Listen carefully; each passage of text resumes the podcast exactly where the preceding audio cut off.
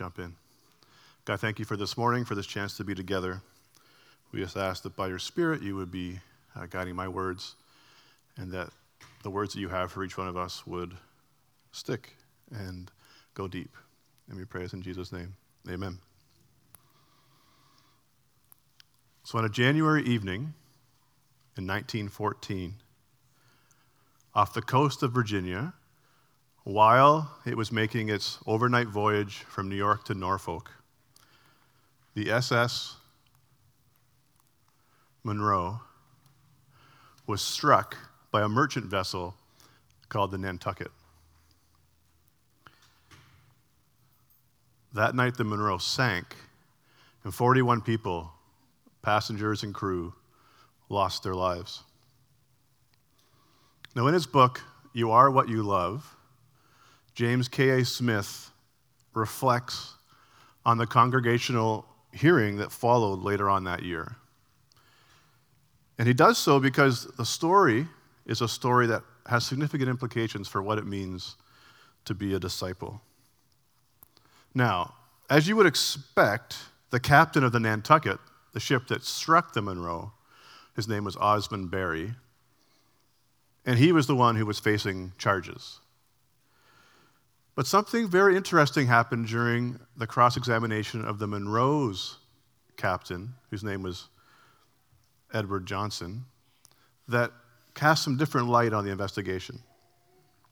So Johnson acknowledged that the steering compass that he used to navigate the Monroe was two degrees off from the standard magnetic compass. And moreover, he insisted that such a compass was sufficiently true to run the ship, and that it was in fact common practice for other captains to use compasses that were similarly misaligned. Now, in the end, it was decided, like the, it was decided that this misaligned compass was a contributing factor to the sinking because the Monroe in the fog was off course and not where it was supposed to be. And because of that, and some other factors as well, on the Nantucket side, 41 people lost their lives.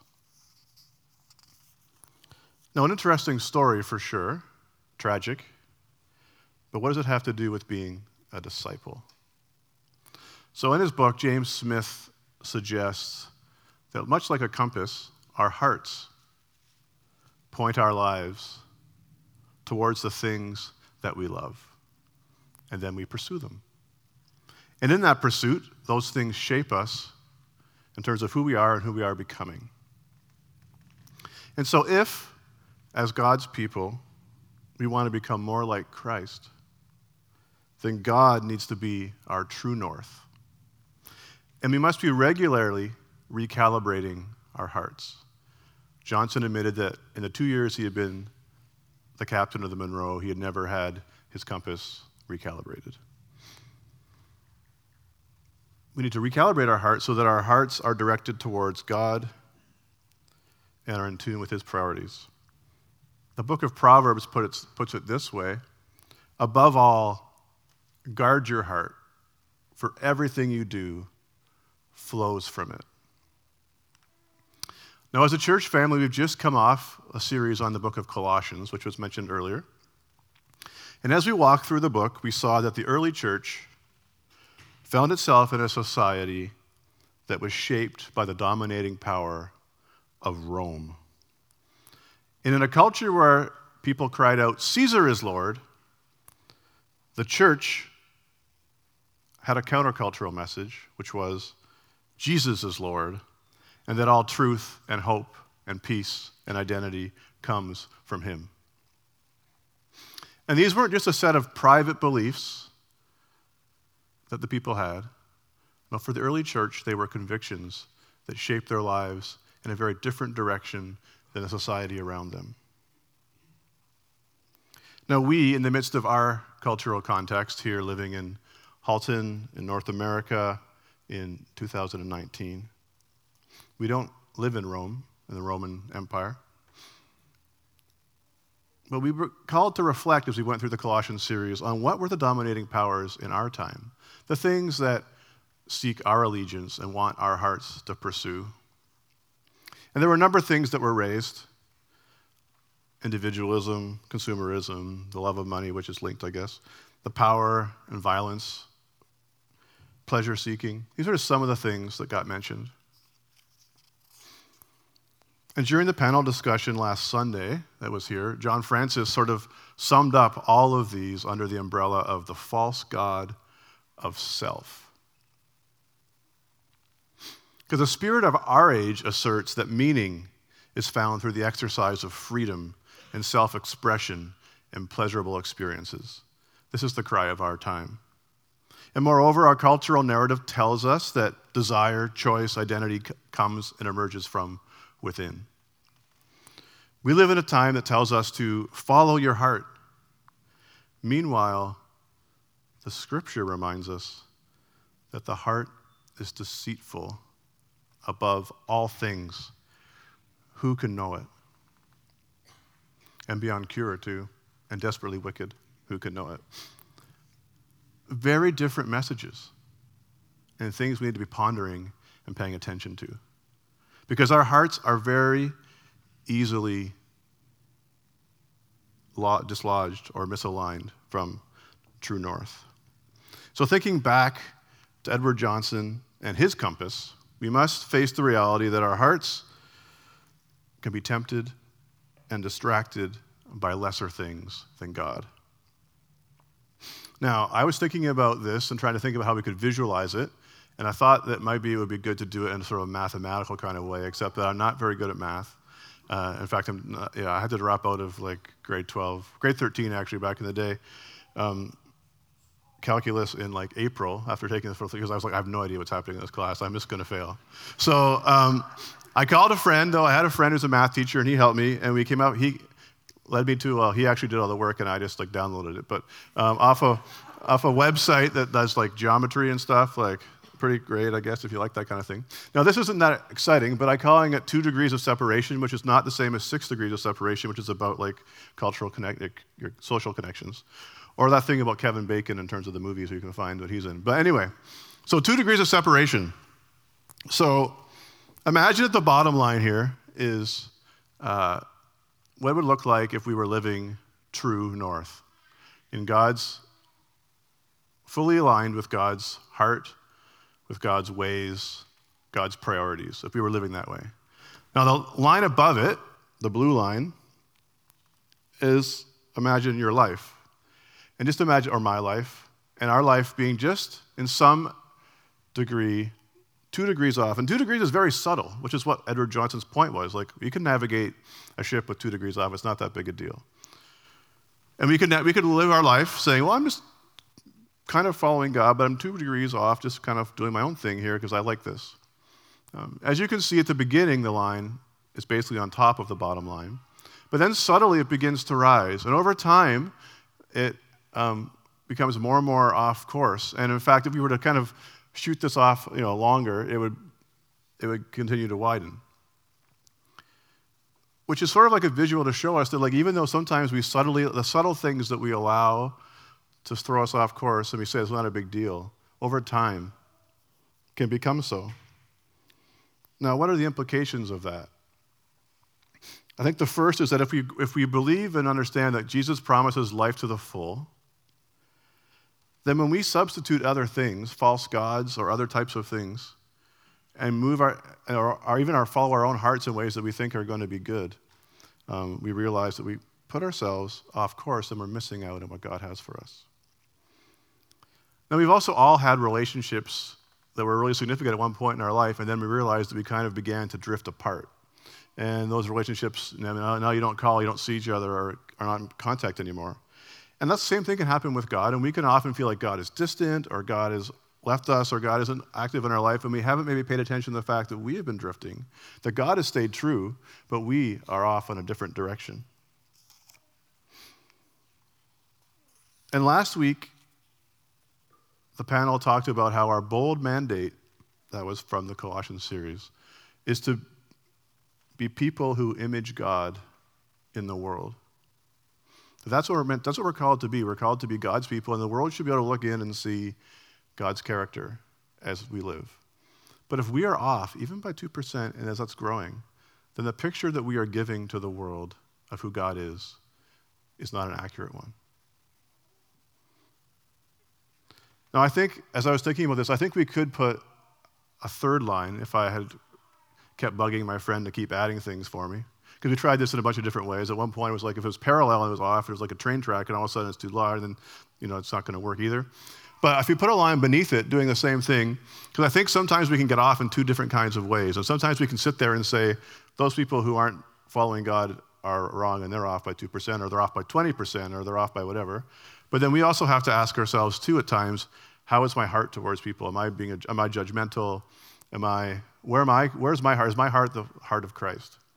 Where God has, where Jesus kind of embodies his grace and truth. Are we embodying that too? And so we can be off in lots of different ways, and to wherever you're sitting, like that's not a question I can answer for you, but it's something to be thinking about and be pondering. And I was recently listening to a podcast um, where the host said that while most Western Christians would not affirm an explicit prosperity gospel, the idea that, you know, financial blessing and physical well being are always God's will for us. And if you just have enough faith and if you maybe give enough money over here, God's going to bless you. That we would not explicitly affirm that. By our lives, we implicitly live out a prosperity gospel. I think that's just one example of the ways we can easily get off from who God is. It's not the only one, it's just an example. Um, and so I feel like the question is recalibrating our hearts must begin with an honest response to this question How have I, how have we tried to live without the presence of God? Where are we trying to do it on our own strength? Where are we trying to shut God out because we don't want Him to speak to that part of who we are, what's going on in us? Where are we trying um, to live out of our own priorities or of the false gods of our time. And I feel like wrestling with this question naturally brings us into Lent. Because Lent is a ready made season of self examination. It's there in the church calendar as if God knew that we needed at times to recalibrate our hearts in a regular kind of rhythm. Maybe He does.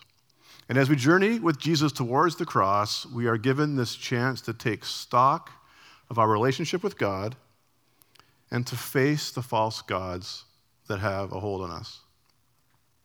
Now, last Sunday on the panel, Paul Miller made reference to a podcast by Ruth Haley Barton called Strengthening the Soul of Your Leadership.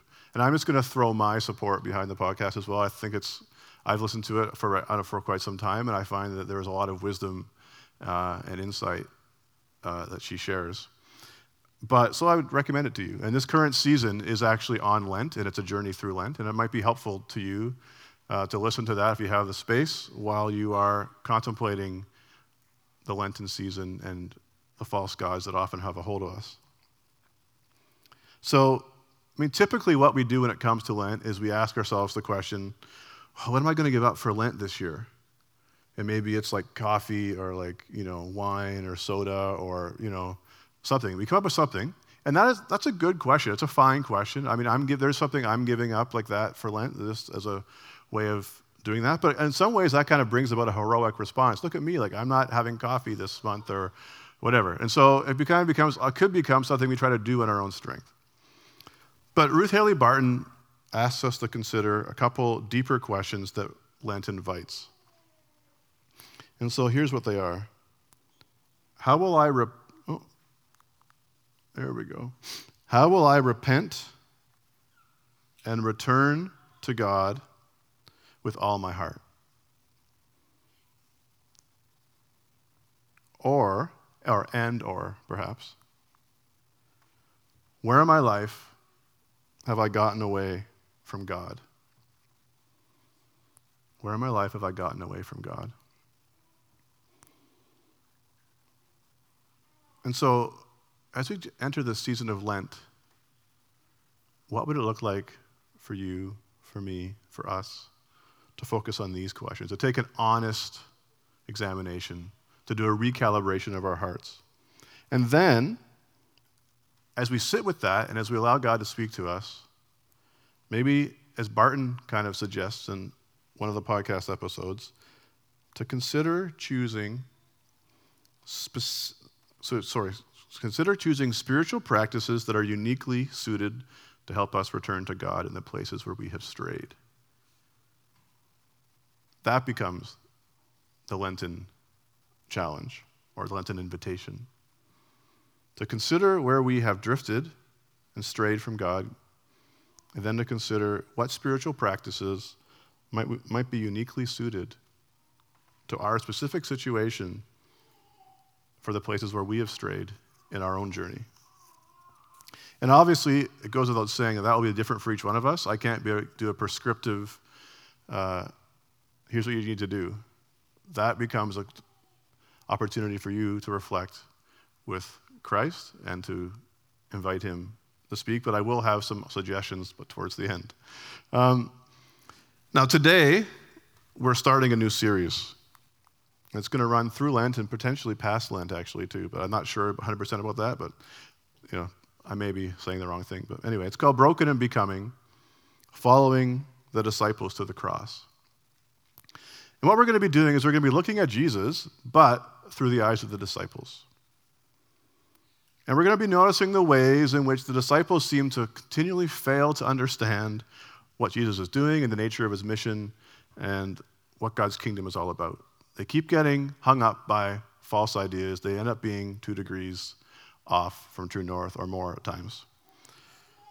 And as we pay attention to the disciples, I think what we will see is that they hold up a mirror to ourselves and that we are going to see a lot of the ways that we happen to miss the point of Jesus too. Now, as we dive into this, thinking about the disciples tonight, um, I want us to start, I want us to keep in mind a quote from Scot McKnight that I think is helpful for framing some things. So he says this Wisdom is living in God's world in God's way. Wisdom is living in God's world in God's way. It's our life following the trajectory of that bottom uh, line in that great mathematical picture I showed you. Um, but he qualifies that and says this and God's way is Christ. So, if we want to understand what it looks like to, to live in line with where God is up to, we need to focus on Jesus. And we focus on Christ, we have to encounter the cross. The cross must be the central to any understanding of what living God's way looks like. The cross must be. And the cross redefines how we view all of life. It redefines how we understand power, how we understand leadership, how we understand um, family, how we understand community, how understand life. It, the cross can speak to all these things. I don't have time, it's not what this sermon's about, so we're not going to talk about all those things. I'm going to give you one example, is because it's a cultural world that our world, our, our, a word that our cultural environment kind of lives in and breathes and worships in lots of ways, and that's the word love. The cross must define how we understand what love is. And in 1 John 3.16, which I always find ironic that John 3.16 is the famous one, and then 1 John 3.16 says this, This is how we know what love is. Jesus Christ laid down his life for us, and we ought to lay down our lives for our brothers and sisters. Again, even words like love, which our society and our culture will take, can often be several degrees off unless they are brought under the understanding of who God is, God's way, and that way is, is the cross. Now, the cross is looming over the story that we're going to dive into this morning. Because we're going to do one of those things where we start where, where they often do in the movies, where they start the movie with kind of a scene quite near the end of the story. And then the second scene is like three months earlier, and then you build back up. So we're going to start this morning in the Garden of Gethsemane. And we're going to spend some time with the disciples. Now, this has long been one of my favorite stories in the Bible for a bunch of reasons. I think in this story, what I really have appreciated over time is I really feel like here we see the weight and burden of Jesus' mission. It's beginning to weigh him down as he's at the threshold, like really the night of the cross. We see him agonizing and struggling with his mission. But what we also see is the profound submission that he has to the will of God, the will of his Father. His willingness to go through with this plan. But we also catch a glimpse of the cost, I find. Because we observe Jesus, the fear in Jesus. And it's not just the fear of the excruciating pain he's about to suffer in a physical manner. But I think on a deeper level, there is this the fear of what it's going to be like to take on the sin of the world. To be separated from the Father as a result of Him bearing all of our sin. For God to kind of, the Trinity to be torn apart, and for God the Son to be alone without the Father's presence, which He's known for all eternity. There's a deep mystery here. And for me, that has always been a significant uh, and kind of moving story in the Bible if we look at Christ's life. But this time, as we read it, we're going to focus on the disciples. Jesus is always there. We can't get away from him, but we're going to try to focus as much as we can on the disciples. And so we're going to have the text up, and we're going, I'm going to read it. Hopefully, this will work. Um, they went to a place called Gethsemane, and Jesus said to his disciples, Sit here while I pray. He took Peter, James, and John along with him and began to be deeply troubled, distressed and troubled. My soul is overwhelmed with sorrow to the point of death, he said to them. Stay here and keep watch.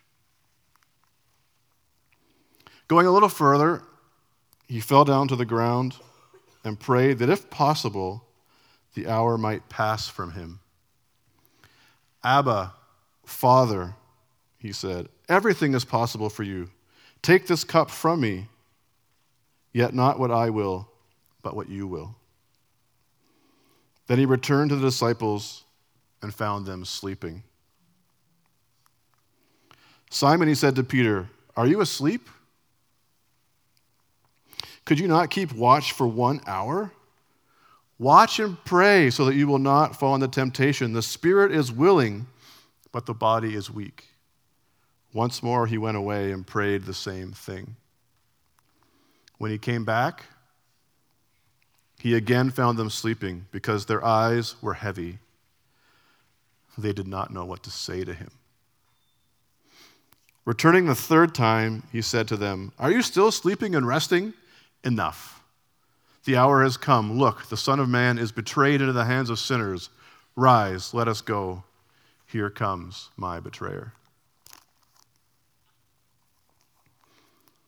After three years of traveling with Jesus, and at the very climax of his mission, and in fact, all of history has been crescendoing to this point, the disciples can't stay awake. Now, I'm sure there's nobody here who can relate to the idea of falling asleep when you're supposed to be praying. But I do imagine that every one of us has someone in their life, or has had that person, who, when you sit down to watch a movie or a sporting event, inevitably falls asleep and then wakes up being like, Did I miss anything? What happened? The disciples are missing the very culmination of their time with Christ.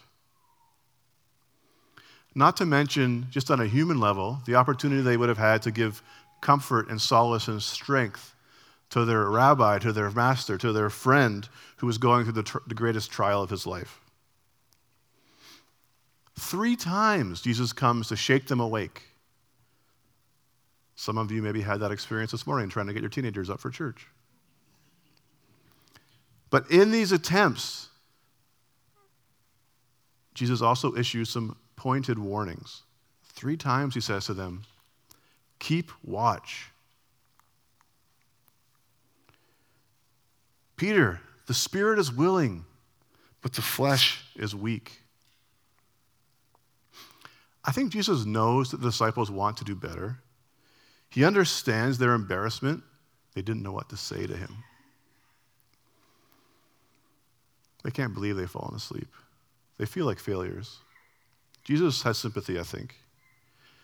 Just one verse, literally Mark 14, 31, the one verse before the Gethsemane story, which starts in verse 32, as Jesus is telling Peter that he's going to betray him, Peter has this very big, um, you know, no, you're not. No, I'm not. But Peter insisted emphatically, even if I have to die with you, I will never disown you. And all the others said the same. All of them. We'll never disown you. We're with you. We'll stick with you. And yet here they are asleep in the garden. I mean, the Spirit was willing. This is the guy, they're, they're gung ho, they're willing to go. But in the garden, they're asleep. And what do we know? They're like, very soon they're going to flee and they're going to desert him and he's going to be alone. And before that, we know that Peter has a, has a sword. And he's going to go and use that sword to defend Jesus. Now, I don't know much, but I think that Peter, Peter was a fisherman and probably not a swordsman. And when he cuts off the guy's ear, I don't think he was trying to do something really like a fine earshot, like, like look at how great I am as a sword. I think he was going for the head and he missed. Jesus, even Peter has still, he's off. He's two degrees off or more. He doesn't get what Jesus is doing.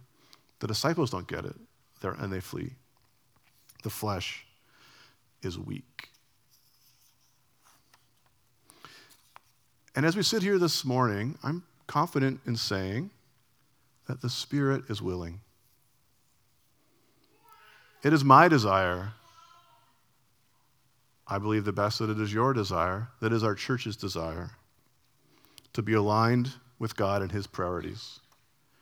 I believe that is true of us. That's what we want for our lives. And yet, as we sit here with the question Ruth Haley Barton gives us for Lent where in my life have I gotten away from God? I am aware, at least for myself, of the ways that I have settled for spiritual mediocrity. And that there are false gods that have more of an allegiance of my heart than I would care to admit. And I imagine that the same is true for you and for all of us. The flesh is weak. Keep watch is Jesus' exhortation. Stay awake, be alert. He knows how easy it is for us to drift, even a mere two degrees, and find ourselves off course and far from where, we intended to be. The Apostle Paul talks about this in his own tongue twisting type of way in Romans chapter 7, where he says, for, what I do not, I, for I do not understand what I do. For what I want to do, I do not do. But what I hate, I do. For what I do is not the good I want to do. No, the evil I do not want to do, this I keep on doing. As Paul wrestling with this same idea. The spirit is willing, but the flesh is weak. We need to be alert. In the introduction to his book, In the Name of Jesus, Henri Nouwen puts it, he comes at it from a kind of different angle, and he says this As I entered into my 50s, and was able to realize the unlikelihood of doubling my years, I came face to face with a simple question Did becoming older bring me closer to Jesus? I think we sometimes think, I know from the youth I've talked to over the years, that there's this, I'm young. It's time to be free and have fun, but when I get older, I'll really focus on that God stuff. And yet I was talking to Catherine, and Catherine thinks it's the reverse, where when she was young, she was excited and she pursued her faith, and as we get older, the things of life happen to us, and we begin to miss out, and God becomes less and less a priority in the midst of all the other things. It's a powerful question. Did getting older bring me closer to Jesus? Now, this week, as I was reading Gethsemane, I did some reading around the story in the book of Mark just to kind of have the context. And I noticed, I was really struck by the way that Jesus' words in Gethsemane actually echo something he'd already said just one chapter earlier when he was talking to his disciples about his second coming, his return. And here's what he says there No one knows about that day or hour, not even the angels in heaven, nor the Son, but only the Father. Be on guard, be alert. You do not know when that time will come. It's like a man going away. He leaves his house and puts his servants in charge, each with his assigned task, and tells the one at the door to keep watch. Therefore, keep watch because you do not know when the owner of the house will come back, whether in the evening or at midnight or when the rooster crows or at dawn. If he comes suddenly, do not let him find you sleeping. What I say to you, I say to everyone watch. These are the words that Jesus uses in the garden. And so the call to, to watch and be alert is not just a call for the disciples in Gethsemane, but is for everyone who wants to follow Jesus until he returns. So that includes us. Be alert, keep watch, stay awake, guard your heart. Now, each week as we journey through this series, we're going to be suggesting some spiritual practices that could prove to be fruitful for you to experiment with during the week or potentially through all of Lent. And as I said before this morning, my goal is not to be prescriptive because we're all in different spots. And so I want to invite us, like Ruth Haley Barton did, to consider choosing spiritual practices that are uniquely suited to help us return to God in the places where we have strayed. That's a question only you can ask or answer for yourself along with God. You and God need to talk about that. But before I suggest some possibilities, I do want to say two things. So the first is that we've been talking today a little bit about, I've been using this imagery of two degrees off. Um, and that's subtle. And that's sort of about, you know, the things, the forces in our society that kind of war against our hearts and kind of call for our allegiance that we can easily kind of fall into. But there are some things that we know are like 20, 30, 40, even 90 degrees like off, right? And some of those things may be in our lives. And here I'm thinking about like sinful behaviors, addictions, etc. Those are things that need to be faced. You need to deal with those things in your life. Don't let them fester and grow. They can destroy a soul and destroy a life. But you don't have to do those things, deal with those things alone either. Find someone who you know or you trust, or call the church. Um, the pastoral staff are here. But Lent is a time to be to focus and to know where we're at, and to allow God to move. And so, if you find yourself in over your head, and I'm not two degrees off, I am I'm sailing far from shore, then find someone to talk to and have accountability and work that through. The second thing is that I wanted to kind of give you a question that I think I've given you a lot of questions to ponder, and so maybe there's too many, and I apologize, but they're kind of all on the same theme. But um, when we think about the disciples' experience in Gethsemane, consider this. What keeps me from being alert to what God is doing in and around me and then joining Him in it? How are you not alert to the things of God? How have you been dulled? How are you sailing slightly off? And maybe you don't even know it, but as you bring it to God and ask, you discover. I think that's important. What is keeping us from being alert to what God is doing? Could be comfort, could just be the desire to just relax after a long day. It could be many things for us. I know it's some of those things for me. Before I suggest some practices, I want to pray because I want to invite God's Spirit to be speaking to you as these ideas come up. So, God, I just want to uh, invite you to speak to us this morning. Um, you know our hearts, you know our tendency to drift, to be off by even two degrees to pursue false gods that have a hold of us and a grip of us, God. May, we want our true north to be you. We want to uh, align our hearts and pursue you wholeheartedly. So, God, as we look at list of some practices this morning, God, I pray that you would be speaking to each individually here where we're at. And there may be things that spark uh, something in us. And God, I pray that we would pay attention and know what you're calling each one of us to do and how we should respond as your people sitting here this morning. Amen.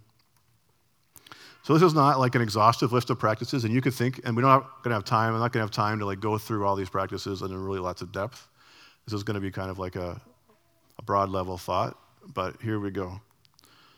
Prayer. Watch and pray was Jesus' exact commands to the disciples. And so part of keeping watch and being alert is to be prayerful people. And so, how could you build more prayer into your life this week? What would that look like? Would you get up earlier? Would you think about experimenting with some different types of prayer? Maybe praying the prayer of examen, where you examine your day and ask God to reveal, walk, walk through your day and ask God to reveal where he was, where you felt his presence, or where you felt maybe he was absent, and kind of talk to God about those things. Listening prayer, listening, allowing God to speak to you and direct you, especially as you're thinking about the areas He wants you to realign, get back on course with. So, prayer is one potential opportunity for you. Fasting. The spirit is willing, but the flesh is weak. So often, our off courseness, if that's a word, uh, comes from the fact that we uh, indulge in other things. Um, and so, food may be that for some people. But there's lots of, and a more broader thinking about what fasting is, thinking about fasting from the things that dull us, the things that just dull our hearts. That could be the entertainment we consume, and maybe how much of it we consume, or you know, our screens, or our scroll through our Instagram or our Facebook feed. It's the things that dull us. And not that those things don't have a place in our life, some place, but uh, do they have too much of a place? And do we need to take some time for them? Do we need to fast from them? Do we need to make some space from those things so that we can actually fill those things with God and invite God? And don't just like don't just do these things for no reason, but like do them practically like with the purpose of then creating space in your life to focus on God.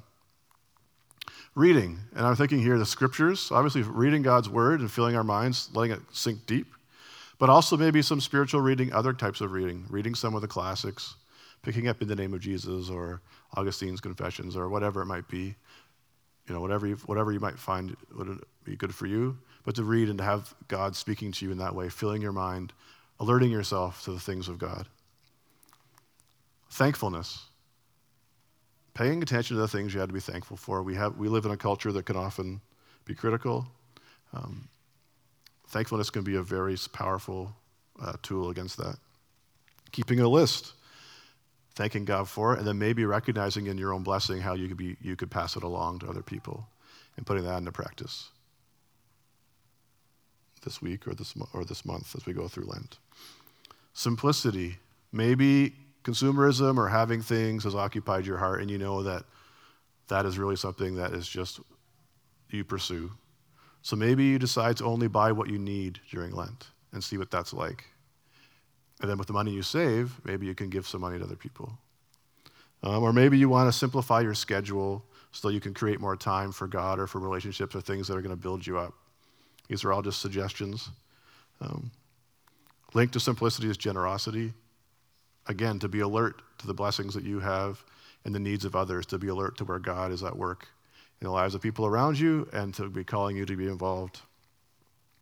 And then the last thought is retreat, which might be hard to plan just for this week, but thinking about creating regular rhythms in our life where we can go and kind of just detach from the regular kind of the rat race as it is and spend time with God so that we can be recalibrated on a regular basis. And that might be something worth pursuing. And I haven't read this book, but I know Ruth Haley Barton just released a book called Invitation to Retreat that is about this that might be worth exploring.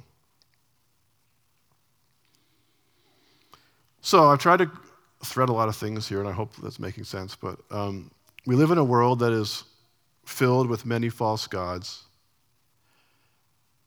and the invitation to install ourselves on the throne of our life. But as we conclude, I want us to remember a few things. I feel like this quote is very significant, at least for me. That wisdom is living in God's world in God's way, and God's way is Christ. And that is the cross. We need to discover what it means to be sacrificial with our lives, to lay down our lives for the sake of others. That is actually what it means, in a sense, to be evangelistic. Um, we need to focus on that. And so may we be alert to the movements of the crucified one in the world around us and in our own lives so that we can join him and be his image bearers to the world that needs that. And as we strive for this, may we be diligent in recalibrating our hearts on a regular basis, not just in Lent, so that our lives point towards Jesus, our true north, and we can follow in his steps. But finally, may we remember that Lent happens and ends in the, in the assurance of the cross and the empty tomb. There is no condemnation for those who are in Christ Jesus. We are loved, we are forgiven, and Jesus has already made the way. And so may we go forth in that hope as we allow God to speak into our lives, to kind of unveil the truth about our hearts, and then to step into the things that God is calling us to. Amen.